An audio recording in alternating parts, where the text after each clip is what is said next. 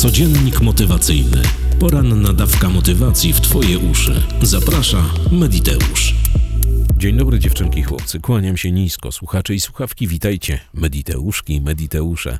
Jest czwartek, 4 stycznia 2024 roku. Słońce wzejdzie o godzinie 7.52, a zajdzie o 15.46. Imieniny obchodzą Eugeniusz, Aniela i Rygobert. Solenizantom wszystkiego pięknie niemożliwego, bo co możliwe, to i tak się spełni. Dziś dzień motywacji. Motto na dziś?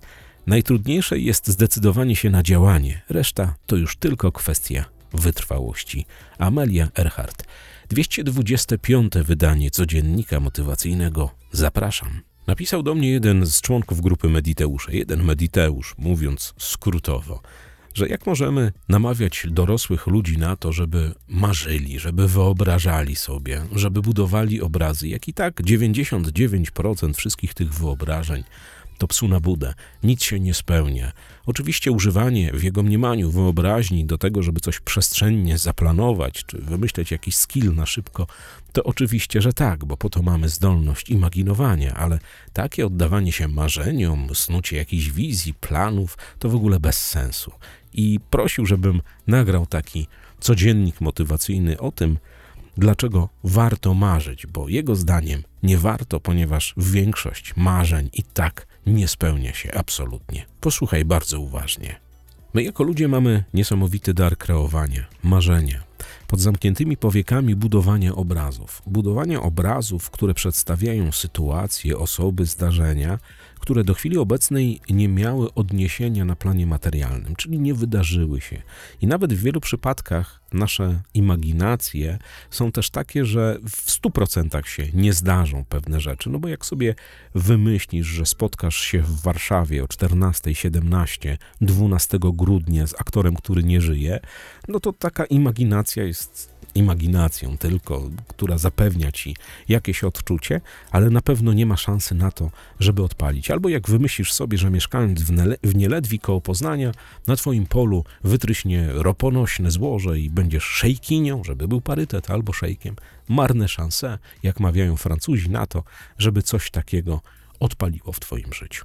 Jednakże, jak się rozejrzysz dookoła siebie, wszystkie przedmioty, wszystkie te sprzęty, które Cię otaczają, wszystkie te książki, które widzisz w zasięgu wzroku, gazety, wszystkie te przedmioty, którymi jesteś otoczona, wszystkie te ubrania, na początku były myślą i to niezaprzeczalny fakt. I o tym stanowi jedno z jedenastu prawd osiągania sukcesu, 11 praw sukcesu. Wszystko, co wymyślił, wykreował człowiek, wynalazł na początku było myślą. Koniec, kropka.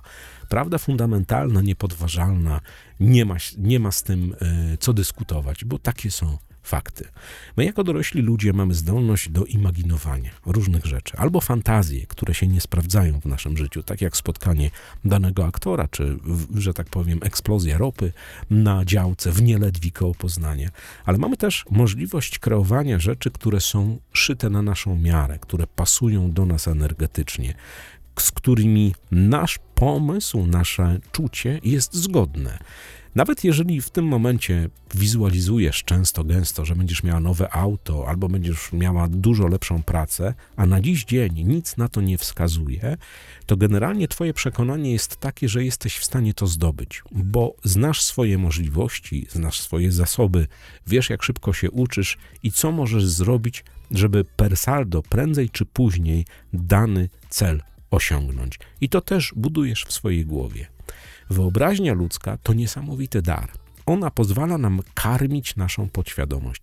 Jak dokładnie wiesz, podświadomość nie rozróżnia fikcji od faktów, i to jest bardzo dobra wiadomość, bo jeśli imaginujesz, jeśli snujesz marzenia, jeśli marzysz, jeśli marzysz na miarę swoich możliwości, albo nawet przeginasz troszkę delikatnie pałę, no, ja przeginam bardzo, ale posuwasz się w tych marzeniach na miarę swoich możliwości albo wyobrażeniu, że możesz te zasoby, które cię tam doprowadzą, zgromadzić, to jest super.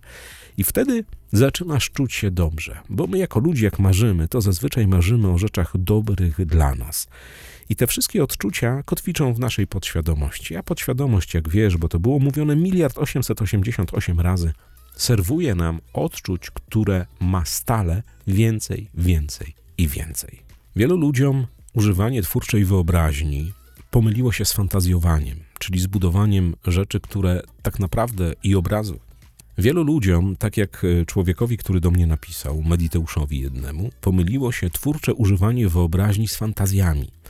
To są dwie absolutnie różne od siebie dyscypliny używania naszego umysłu, naszej wyobraźni. Zauważ, że są na pewno w Twoim życiu takie sytuacje, takie zdarzenia, takie przeloty, które na początku były myślą, które były marzeniem, a potem się zmaterializowały. Namawiam cię do tego, żebyś sobie usiadł albo usiadła bardzo wygodnie i przeanalizowała ileś tam lat wstecz w twoim życiu, ile to rzeczy odpaliło, które kiedyś zostały przez ciebie wymyślone i zbiegi okoliczności, twoja konsekwencja, twoje działanie doprowadziły cię do tego miejsca, do tego czasu, że posiadasz albo odczuwasz to, co było przedmiotem tego marzenia. Używając wyobraźni, to jest tak. Jeżeli zbudujesz jakieś wyobrażenie o czymś, na przykład o zmianie pracy, na przykład o samochodzie nowym, o domu, o jakiejś tam relacji, o wyjściu z jakichś deficytów, to starasz się to zauważyć bardzo wyraźnie. Są ludzie, którzy nie potrafią budować obrazu pod zamkniętymi powiekami, nie potrafią myśleć obrazami. Tym ludziom zalecam opowiadanie sobie o tym. To też buduje odczucia. I te odczucia, jeżeli serwujesz sobie takie sesje marzeń, jak ja to nazywam, często trafiają do Twojej podświadomości. Czujesz się dobrze i potem z jakiegoś powodu zaczynasz podświadomie, jak to mówią ludzie, działać w sposób, aby to zdobyć, osiągnąć. I to niezaprzeczalny fakt. Mało tego, wiele zdarzeń, które zostanie wyprojektowanych w Twoich głowie, wiele sytuacji, nawet jak nie przywiązujesz do tego zbytniej wagi, bo to wydaje ci się, że przegięłaś pałę w tym momencie, albo przegiąłeś, wymyśliłeś coś, co w ogóle nie ma absolutnie żadnej szansy na to, żeby się odpalić, chociaż jest mierzalne, chociaż jest osiągalne na Ziemi, chociaż nie jest fantazją, tylko jest jakimś naprawdę byczym challenge'em do, do przejścia. No powiem Ci pewną sytuację, jak to miało miejsce w moim życiu i odkąd zacząłem sobie zdawać sprawę, jak potężnym narzędziem jest ludzka wyobraźnia. To będzie jedna z pierdyliona opowieści, które mam i które dotyczą wyobraźni, ale tę pamiętam że tak powiem, najbardziej wyraźnie. I od tej myśli i, i, realizacji tego, co się potem odczyniło, zaczęło się wszystko, bo właśnie wtedy zacząłem sobie zdawać sprawę, jakie wielkie narzędzie noszę pod kopułą. Był początek lat 90. Ja byłem wtedy uczniem e, liceum muzycznego. W ogóle kochałem grać i robić te wszystkie rzeczy, które robią młodzi ludzie, czyli no, rozrywkowe życie. Było, było fajnie. Jak uczysz się w liceum muzycznym, kładą ci do głowy granie klasyki z jakiegoś powodu, więc 99% e, uczniów liceum muzycznego nienawidzi klasyki. Więc w naszych głowach rządził wtedy punk rock, ostry rock and roll, hardcore, heavy metal i tym podobne rzeczy. Uwielbialiśmy grać, jak nauczyciele nie widzieli tego typu przelot.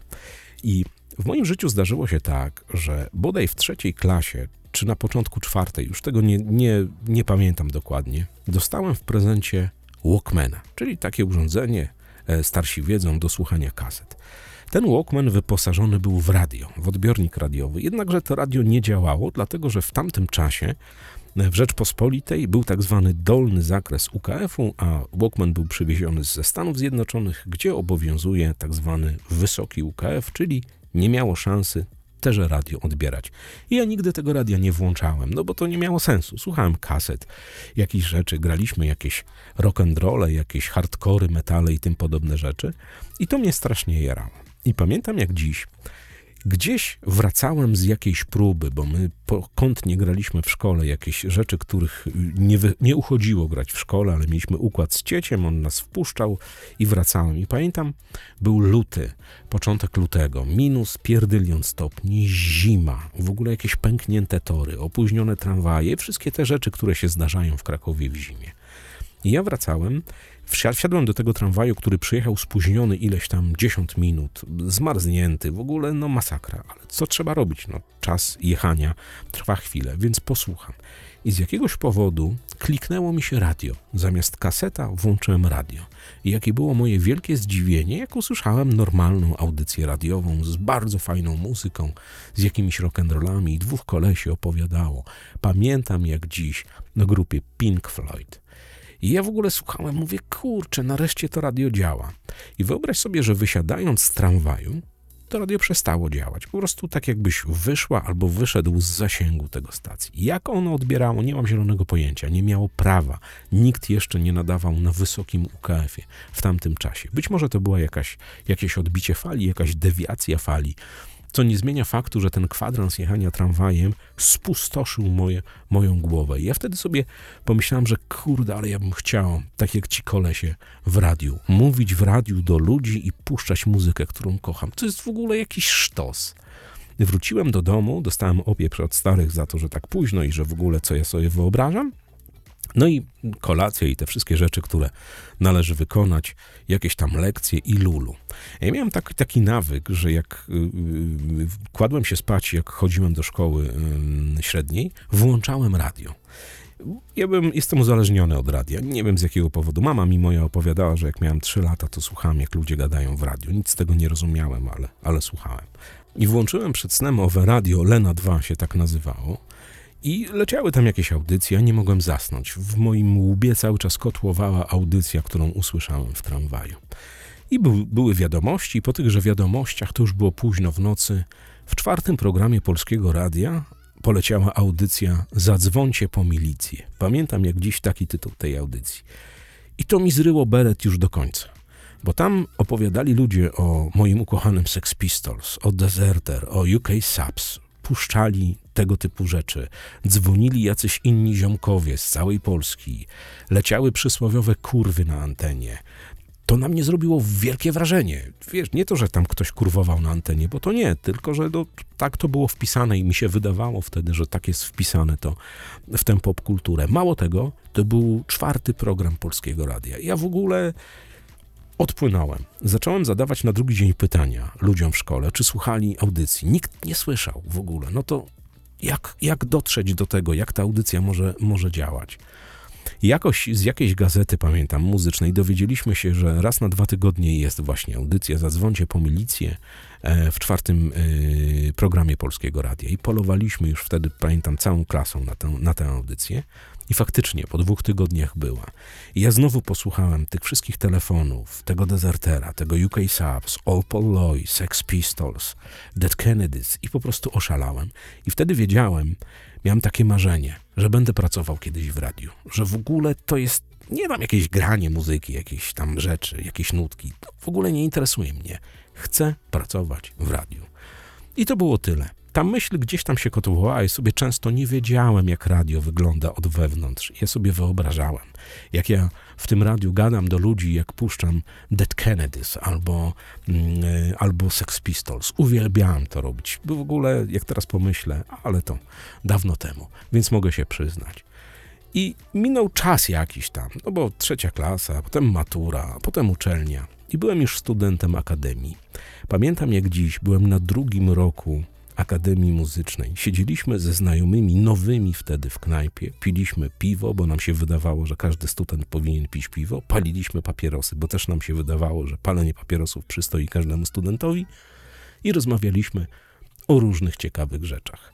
Ale było wesoło, było gwarno, było głośno. I po godzinie takich y, rozmów stolikowych podszedł do mnie koleś, Położył wizytówkę, która wyglądała jak biały karton, miała tylko i wyłącznie numer telefonu, imię i nazwisko. I powiedział: Słuchaj, ja tak słucham, jak wy rozmawiacie przez tam jakiś czas, zadzwoń do mnie, mam dla ciebie propozycję. Ja mówię: Kurde, co to za jakiś typ jest. Ale no niech tak się stanie.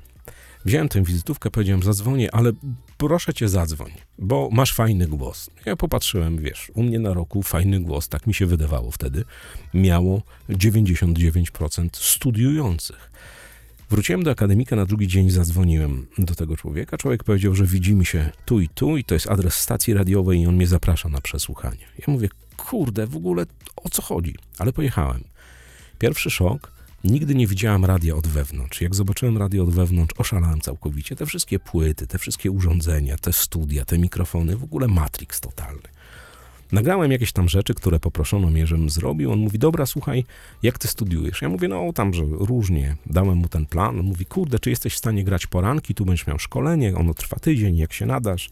Gramy 3-4 poranki z tobą, jeżeli fajnie zostajesz, normalnie praca ogień, jeżeli nie, no to sorry. No oczywiście, że tak. To już w ogóle przestała się uczyć uczelnia, wszystkie te pasaże, miksy, te wszystkie studia, te wszystkie mikrofoniki, te miksowanie muzyki, to uważne.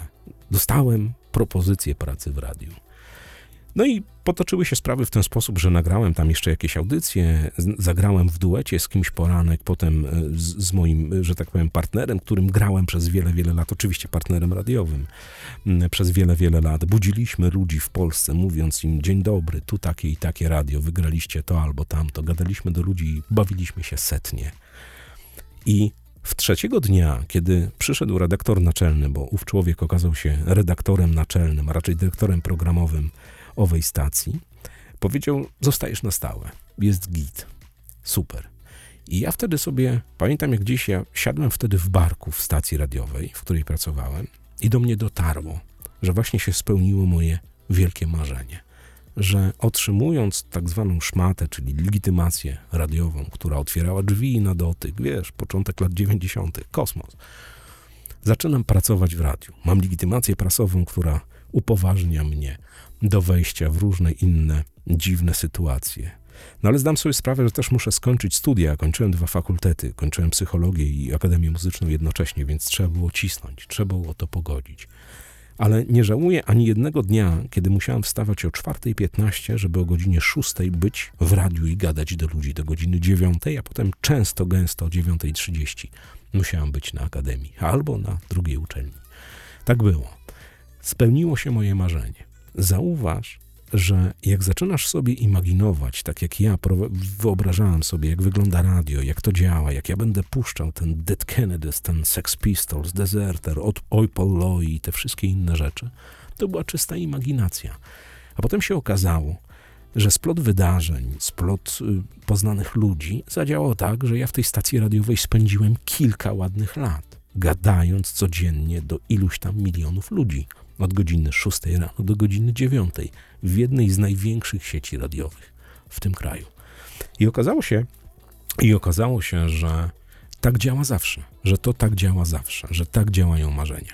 Ktoś mi kiedyś powiedział, jak opowiadałem tę historię na mm, y, szkoleniu NLP, powiedział, kurde, stary, ale masz fajny głos. Nie no, wiesz, na moim roku fajny głos mieli wszyscy praktycznie. Byli goście, którzy mieli niesamowite głosy, basy albo, albo y, barytony i tak samo były dziewczyny. No, moim marzeniem była praca w radiu i tamże pracowałem. I dokładnie tak działa. Tak działa budowanie marzeń, tak działa kreacja, tak działa wymyślanie, marzenie o czymś.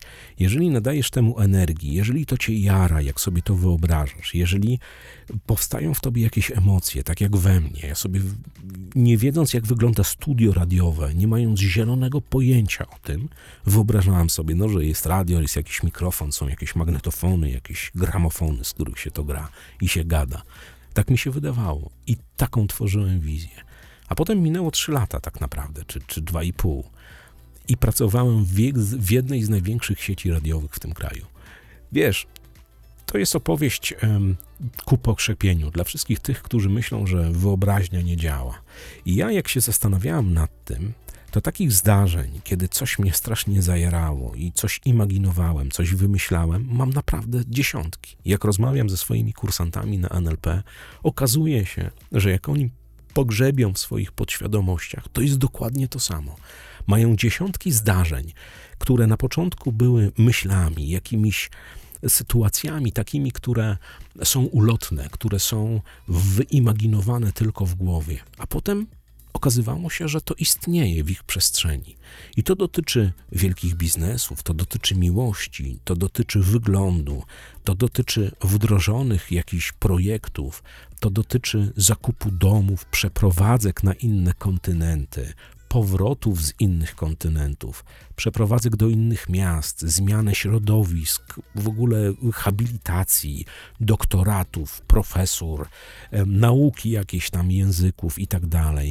Bycie e, w takim, a nie innym towarzystwie, nabywanie nowych umiejętności, które potem są monetyzowane.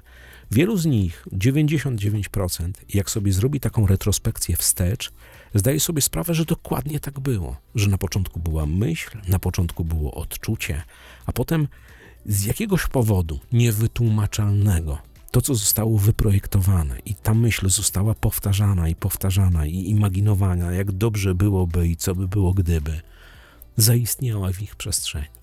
Używaj wyobraźni, masz jak najwięcej, ale nie fantazjuj. Oczywiście możesz fantazjować dla swojego, że tak powiem, ze swojej próżności, żeby na przykład spotkać się z Marilyn Monroe na kawę, no albo umówić się z Antonio Banderasem na zakup, nie wiem, lodów śmietankowych w Neapolu.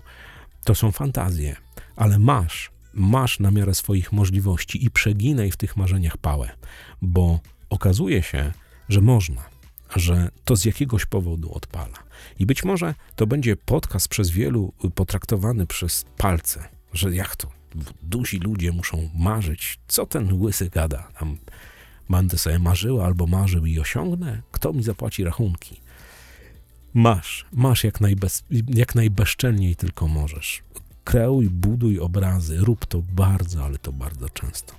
I gwarantuję ci, że przyjdzie taki czas, będziesz w takim miejscu, że to, co na początku było myślą, będzie istniało fizycznie w Twoim życiu. I idę z Tobą o zakład, że jak skończy się ten podcast, jak przemyślisz wiele rzeczy, które na początku były myślą w Twoim życiu, a potem odpaliły, nabierzesz ochoty do tego, żeby to robić częściej, częściej i częściej. Kawowiczom z bajkofi.tu mediteusz. Wiadomo, dziękuję bardzo serdecznie, wiecie za co. I wiecie do kiedy będę to robił, bo mogę. Jesteście cudowni. Uwaga dziewczynki i chłopcy, z mojej mailowej skrzynki wylało się zylion 800 maili a propos map ograniczających przekonań. Odsyłam na stronę wiedza.mediteusz.pl mapy. Tam jest wszystko. Jeżeli nie dostałaś albo nie dostałeś mailingu, wbij na grupę Mediteusza na Facebooku, tam są linki do map ograniczających przekonań. Agnieszka Pilarczyk, moja skromna osoba i ratyńscy. Dwa dni wypełnione naprawdę niesamowitym warsztatem, który możesz przeżyć w swoim domu z laptopem na kolanach, komputerem, tabletem, telefonem komórkowym, dostać zapis tego na zawsze i powracać. Tylko po to, żeby nauczyć się, jak eliminować ograniczające przekonania, czyli te wszystkie rzeczy, które z jakiegoś powodu trzymają cię w miejscu i nie dają ci ruszyć, bo odpala wewnętrzny krytyk, bo odpalają przekonania, które ci mówią, że się nie uda, nie wyjdzie, nie dasz rady i tak dalej. I mam dla was konkurs, kurde, bo wiele prosiło mnie o konkurs, e, wielu, wiele osób mnie prosiło o konkurs, żeby był jakiś konkurs, jak to zawsze bywa. No więc niech będzie. Umówmy się, spośród wszystkich tych, którzy e, podczas e, trwania sprzedaży map ograniczających przekonań dokonają zakupu, zapiszą się na, na, ten, na ten warsztat online, który będzie miał miejsce 27 i 28 stycznia. I bez względu na to, czy będziesz uczestniczyła online, czy powrócisz do tego za dwa tygodnie po tym wydarzeniu, bo traki audio i wideo są na zawsze, to spośród tych wszystkich osób zostanie wylosowane 20. 20 osób, uwaga, 20 osób, które dostanie po komplecie książek, które zostały wydane przez wydawnictwo Mediteusz, czyli Silva w sporcie, metoda Silwy i zimno oddech i psychika. Będzie 20 takich kompletów. Spośród wszystkich osób 20 osób dostanie takie rzeczy. Warto? Chyba warto. 27-28 stycznia z Centrum Sterowania Wszechświatem transmisja na żywo 6 godzin dziennie, 6 godzin w sobotę, 6 godzin w niedzielę. Wrócić do materiału będzie można w każdej dowolnej chwili, nawet w Sylwestra 2027 roku.